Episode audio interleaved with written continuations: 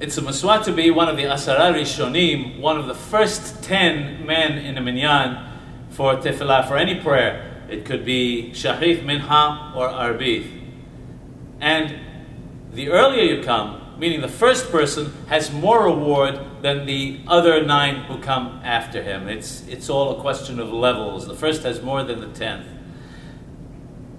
Rabbeinu Arizal says the Sha'ar Kawanot that there are, we would have to call them today wise guys, who would go to a synagogue where they knew they could be one of the first ten, but they had no intention of praying there. They would wait till more people came, there was a minyan, they would leave and go to another synagogue where they preferred praying. He says, no, it doesn't work like that. You have to be not only the first ten, but you have to pray in that place.